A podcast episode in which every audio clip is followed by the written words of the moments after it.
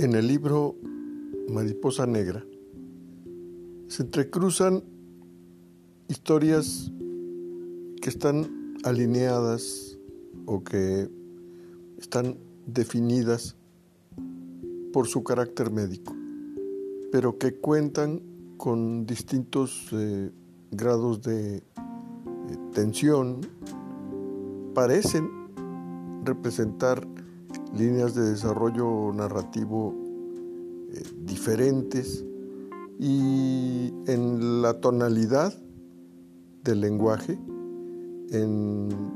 también en los matices de la emoción, pues eh, son muy diferentes.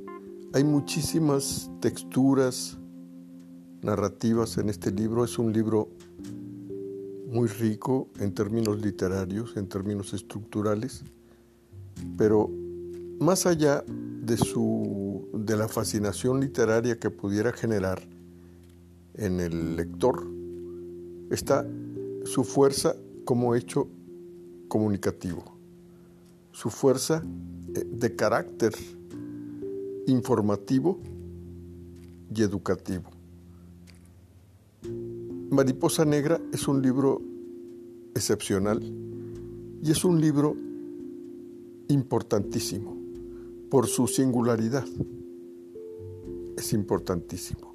Es un periodismo que apuesta por asomarse a la ventana del mundo médico y por informarle a los legos qué es lo que pasa cuando eh, surge una neoplastia, pues dentro de esto que nosotros llamamos sencillamente el cerebro o la cabeza.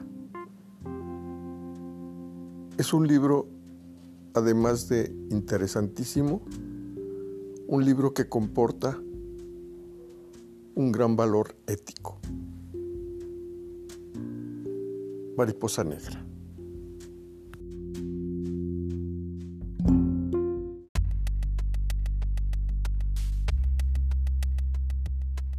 Pues hasta antes de toda esta aventura médica extrema que, que viví hace 10 años, pues mi relación con los quirófanos se había limitado pues a las dos cesáreas que me habían hecho por el nacimiento de mis hijos.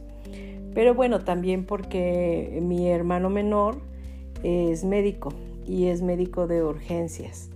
Entonces pues estaba un poco familiarizada con toda la, cuestión de hospitales y, bueno, sobre todo de las cuestiones eh, que le pasan a uno después de un accidente grave, ¿no?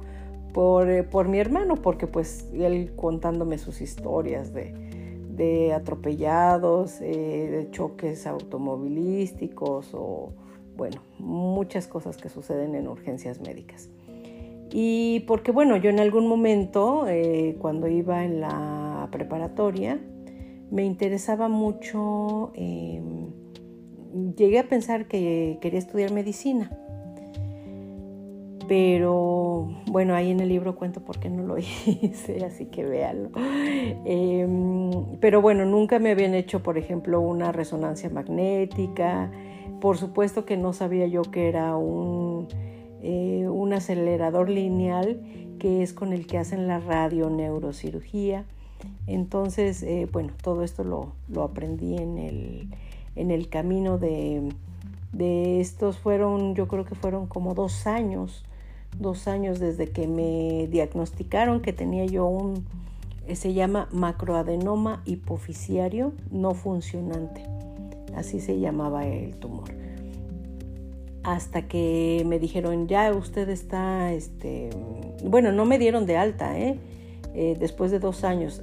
La alta me la dieron precisamente después de eh, una década, porque eh, según los protocolos médicos, después de que te dan radiación, tienes que estarte checando al menos 10 años. Entonces yo les pregunté, ¿por qué, doctor? Ah, dice, porque también las radiaciones te pueden dar cáncer. Ah, ok, gracias, ¿no? yo les decía, bueno, lo que te cura también te puede matar, ¿no? Entonces ya, te digo, ya mejor me reía yo de, todo esto. ¿Qué aprendí? ¿Qué aprendí de, la medicina? Pues que los médicos em, lo primero que tienen que hacer es explicarle bien a un paciente qué es lo que está sucediendo, qué es lo que le está pasando al cuerpo. Eh, generalmente eh, esto es más factible obviamente en los servicios privados ¿no?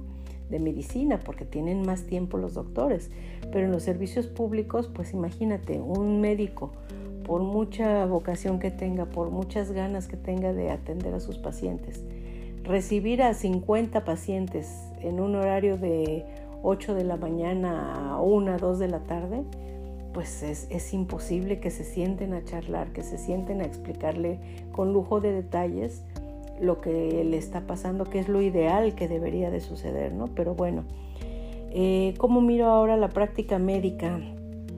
Bueno, siempre la he, mirado con mucho respeto, ¿eh? Digamos, mi antecedente antes de mi hermano eh, en mi familia, sabemos que hay una, una bisabuela mía, fue partera entonces hay muchas historias de, este cuidado que tenía eh, con las mujeres embarazadas y con los niños que traía, eh, que traía al mundo, ¿no? Entonces ahí, bueno, esa fue como la, semillita. Y mm, yo, yo siempre respeto a los médicos, ¿eh? incluso los que ya están como hartos un poco ahí en los servicios, digo, en los servicios públicos de salud la mayoría de los que yo conocí sí les vi y sí les veo que tienen la vocación pero metida en la sangre. Hay muy poquitos, muy poquitos que, que a lo mejor yo te podría decir, ay, bueno, este, ¿por qué es doctor si no le gusta su trabajo, no? No, yo a todos los, los vi apasionados y sobre todo a los médicos jóvenes que me tocó, que tuve la fortuna de que me atendieran, ¿no? También los residentes de mi neurocirujano, pues es una maravilla. Yo ahí cuento también aquí en, este libro.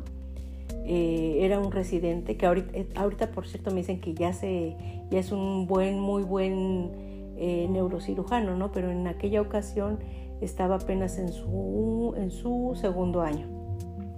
Y es el que cuando yo salí de la cirugía, de la cirugía cuando me quitaron el tumor en la hipófisis, cuando me suben a mi cama después de la sala de recuperación, que estaba yo pues todavía así muy mareada por la anestesia y así como que, ay Dios mío, ¿qué me pasó? Después de una cirugía que duró cinco horas, él, este chico lo único que hizo fue tomarme de la mano y decirme, ¿cómo te sientes?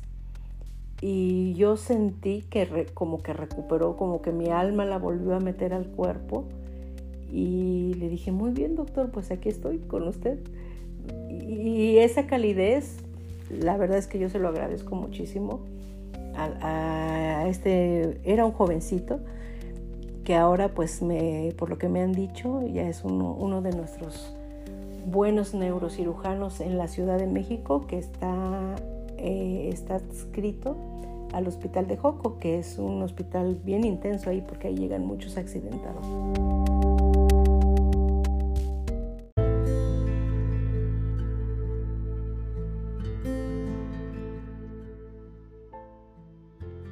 Bienvenidos a la casa. Archivos sonoros de Casa Universitaria del Libro, Universidad Autónoma de Nuevo León.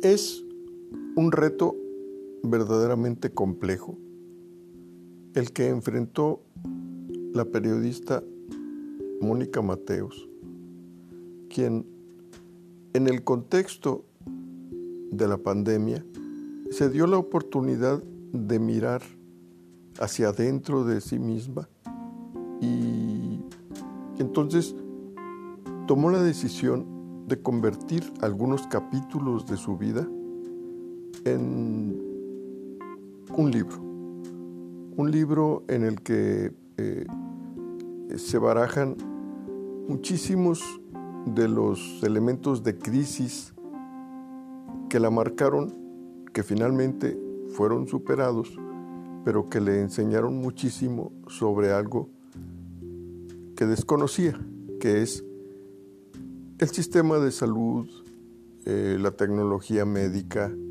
el trato hospitalario, la vida en el quirófano. Temas así. Avancemos.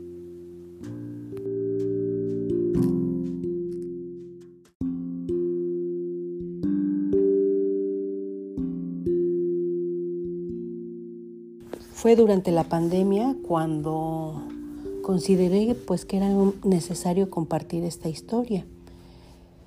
Ante esto que vivimos del colapso de nuestro sistema de salud pública y sobre todo ante esta angustia e incertidumbre que nos provocó la pandemia. Entonces pensé que pues sería bueno hablar del tema, ¿no? Porque no estamos preparados. Yo no sé si, si después de la terrible experiencia que vivimos, ya estamos preparados pues para afrontar sobre todo esta otra enfermedad que yo identifico o que yo identifiqué a partir de que me dieron este diagnóstico de que tenía un tumor cerebral. Esta otra enfermedad que pues acompaña que nos acompaña o que nos abruma cuando nos dan este tipo de noticias, pues es la incertidumbre. Entonces eh, consideré que era muy oportuno, pero también pues muy necesario estar narrando lo que yo viví y sobre todo este proceso de autoeducación, ¿no? De, estar, eh, estarme yo informando, pues, qué pasaba con mi cuerpo, qué era lo que querían decir los médicos, todo eso, ¿no? Bueno, entonces ahí comencé a tramarlo yo tenía eh, durante mm, el proceso este que viví, eh, fui haciendo unos apuntes. Primero los apuntes eran eh, con respecto a, mi propia enfermedad, con respecto a mis propias citas médicas. La información ahí poquita que me daban, porque ¿qué pasaba? Que cuando iba yo a, mis citas de, de mi seguro médico público, este me iban diciendo, a ver, eh, dígame qué le dijo el médico anterior. Ya sabes tú que en los servicios públicos de salud no tenemos un médico de cabecera. Cada vez que vas a una cita, como que te puede tocar el mismo o te toca otro. Entonces el nuevo siempre te vuelve a preguntar todo, a pesar de que ellos tengan los expedientes. Pero a ver, cuénteme, ¿qué le pasa? ¿Por qué le pasa? ¿Qué tiene? Eh, ¿Cómo están sus análisis? Entonces yo empecé a llevar una libreta pues para recordar todos estos datos. Pero pues ya sabes, eh, tiene uno este vicio de periodista o vicio reporteril. Junto a estos datos que me pedían los médicos, pues comencé a anotar, a hacer anotaciones. Em, quizá nada más para tener en la memoria todo lo que me iba pasando, que a veces es como muy absurdo, muy, muy kafkiano. Eh, pero también porque había pues historias interesantes, ¿no? Sobre todo cuando llegué a Guadalajara y que vi eh, a otros, a otros eh, compañeros que al, final terminamos siendo como una familia. Vi a otros compañeros que pues tenían igual o peores cosas que yo en la cabeza, ¿no? Monstruos en la cabeza. Entonces esas historias se me hicieron muy interesantes y comencé a anotarlas en una libreta. Eh, la libreta después se me perdió algunos meses y tuvieron que pasar casi pues ocho, años para que yo retomara, encontré la libreta, apareció ahí, eh, comenzó esto de la pandemia y dije, ya, me voy a poner a escribir, me voy a poner a escribir las historias. ¿Qué dificultad tuve para redactarlo? Mm, pues sí, al principio como tratar de encontrar el tono porque no quería yo que fuera pues un diario, un diario personal de lo que me sucedió a mí, no quería que fuera, ay miren la historia que le pasó a Mónica, la reportera, sino quería hacerlo pues más, eh, más amplio, ¿no? Que, que cuando lo leyeran dijeran, esto es algo que también me pasó a mí, me podría estar pasando a mí, o que le pasó a alguien cercano a mí. Entonces, e, encontrar ese tono, Em, fue como, como la primera dificultad, ¿no? Eh, bueno, no dificultad, sino nada más como preocupación para que no para que no se viera, eh, te digo, como si fuera un diario de vida mío.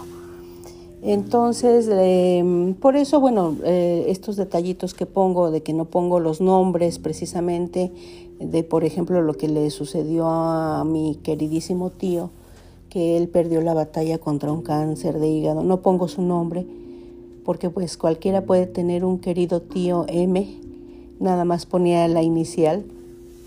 Eh, pues a, quien, a quien le pasó todo esto y, bueno, a él no le fue nada bien, no le fue nada bien con su servicio de salud, ¿no? Y que pues fue una historia paralela a la mía. Entonces, eh, creo que así fue como logré un poquito esta invisibilidad que dices, invisibilidad de la persona, pero totalmente una visibilidad pues de la reportera.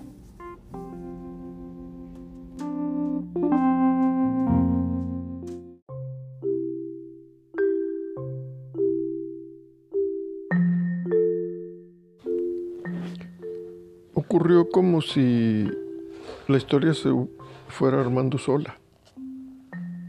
O al menos eso es lo que cuenta la periodista. Mm, es obvio que ninguna historia se arma sola, pero para imaginárselo o para tratar de explicárselo, pues es una buena metáfora. También lo atribuye Mónica Mateos a algo que tampoco existe, pero que es bonito imaginárselo. La suerte de reportera.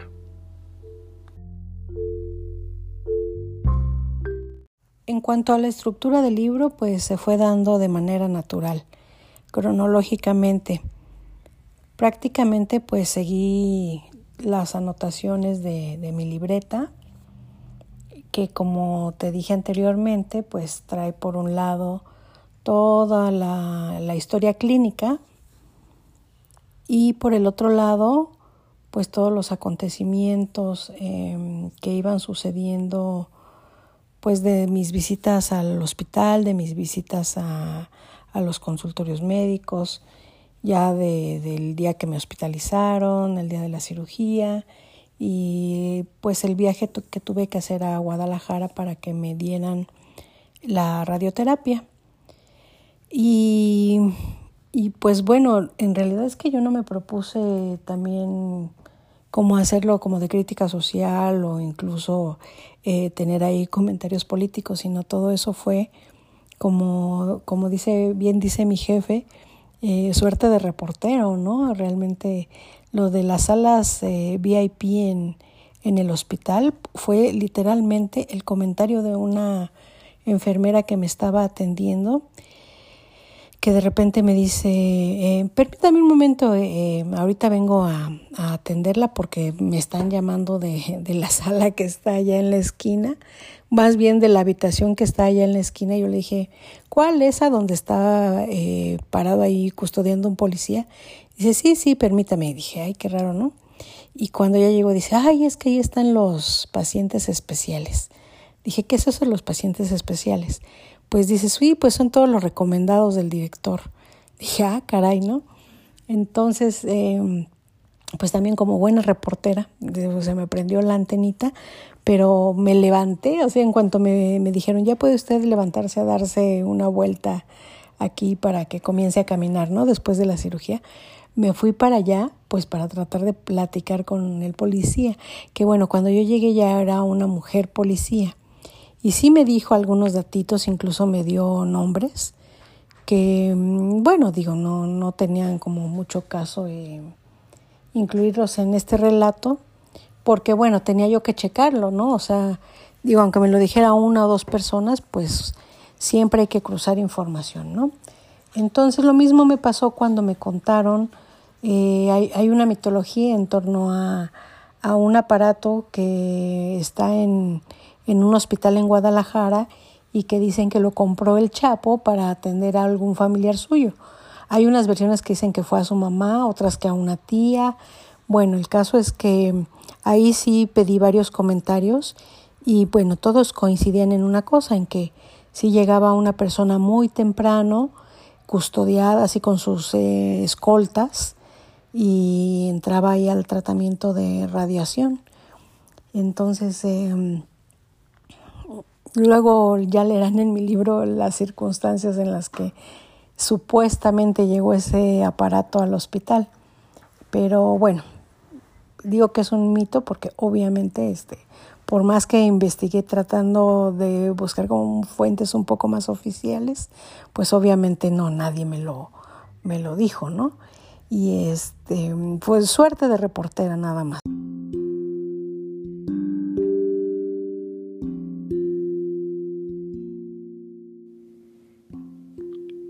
Es un libro en el que se cuentan historias que tienen que ver con un diagnóstico, con una ruta de, de sufrimiento, también con la superación de, pues de un padecimiento.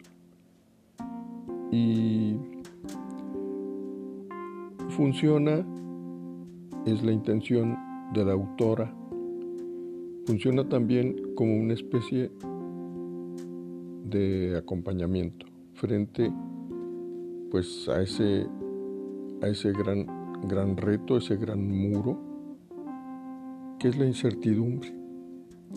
Y me parece que cumple con todas esas, esas funciones y así es como lo expresa la autora palabra por palabra.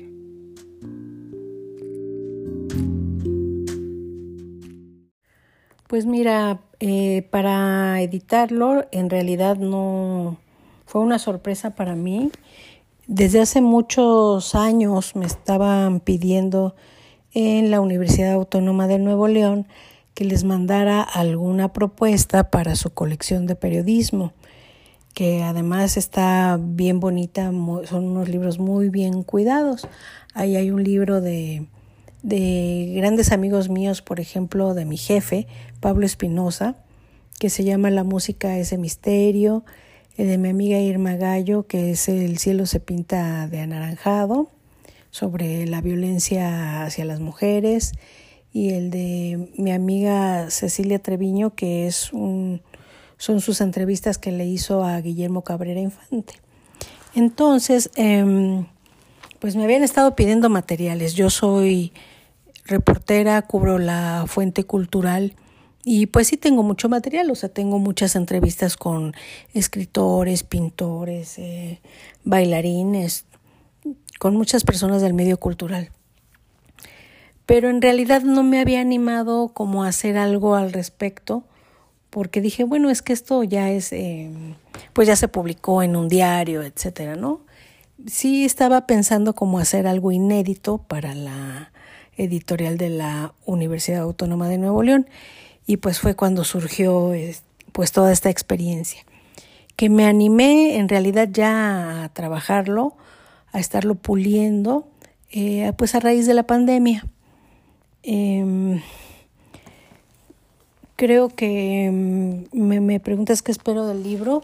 Yo mi primera intención es que sea una compañía y que sea eh, más que informativo, como un libro que acompañe a todas aquellas personas que están en medio de la incertidumbre porque les acaban de dar un diagnóstico así terrible, ya sea a ellos o a alguno de sus seres queridos porque llega un punto eh, cuando estás en esa situación en la que estás totalmente abrumado, eh, en la, sobre todo, sí, en la incertidumbre, ¿no? En el miedo. Entonces, em, para ser como una compañía, para que vean que eh, no son los únicos que van a pasar por esta experiencia. Y pues eso, ¿no? Eh, ¿Cómo lo defino? Mm, pues yo creo que yo siempre he dicho que es una crónica. A lo mejor una, eh, eh, dices tú que es como un engendro, es un Frankie. sí, un médico me dijo que era una patografía, yo no sabía qué cosa era, me estaba explicando el médico que es como pues una descripción de lo que es una enfermedad, pero sobre todo desde el punto de vista del entorno social en el que se desarrolla.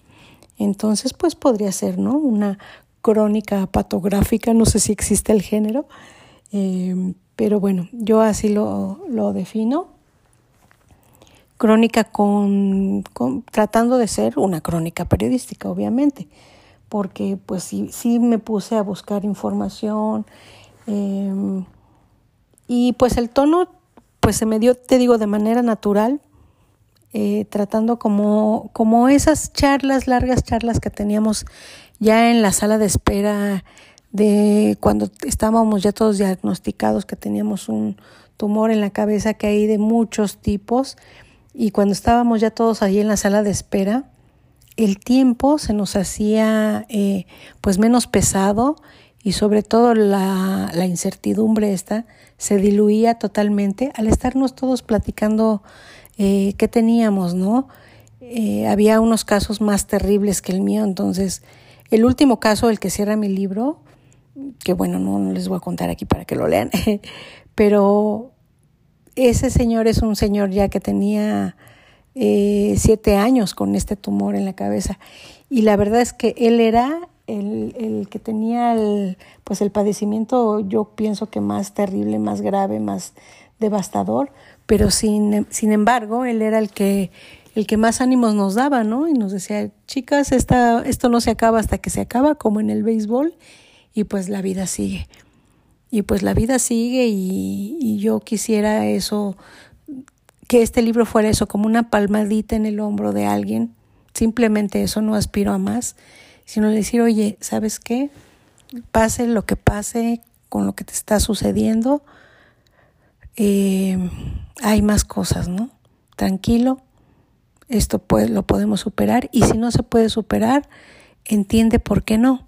También eso es algo como bien importante que aprendí, me, me preguntabas también que qué aprendí, que realmente cuando estamos enfermos necesitamos saber la verdad por parte de los médicos y por parte también de, de la familia que a veces eh, por hacerte un bien te oculta algunas cosas, ¿no? Que cuando ya el médico les dice qué pasa. No, no, no, no, no. Yo creo que siempre hay que, hay que tener las certezas de qué es lo que está pasando con nuestra enfermedad, con nuestro cuerpo y también estar bien conscientes de cuáles pueden ser los posibles desenlaces. Eso, la verdad, es una cosa invaluable para cuando uno se encuentra en eso, ¿no?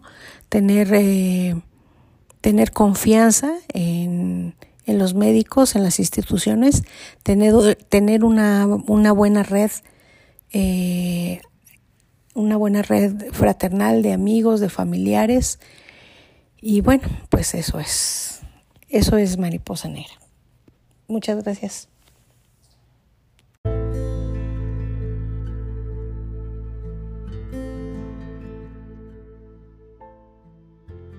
Bienvenidos a la casa. Archivos sonoros de Casa Universitaria del Libro, Universidad Autónoma de Nuevo León.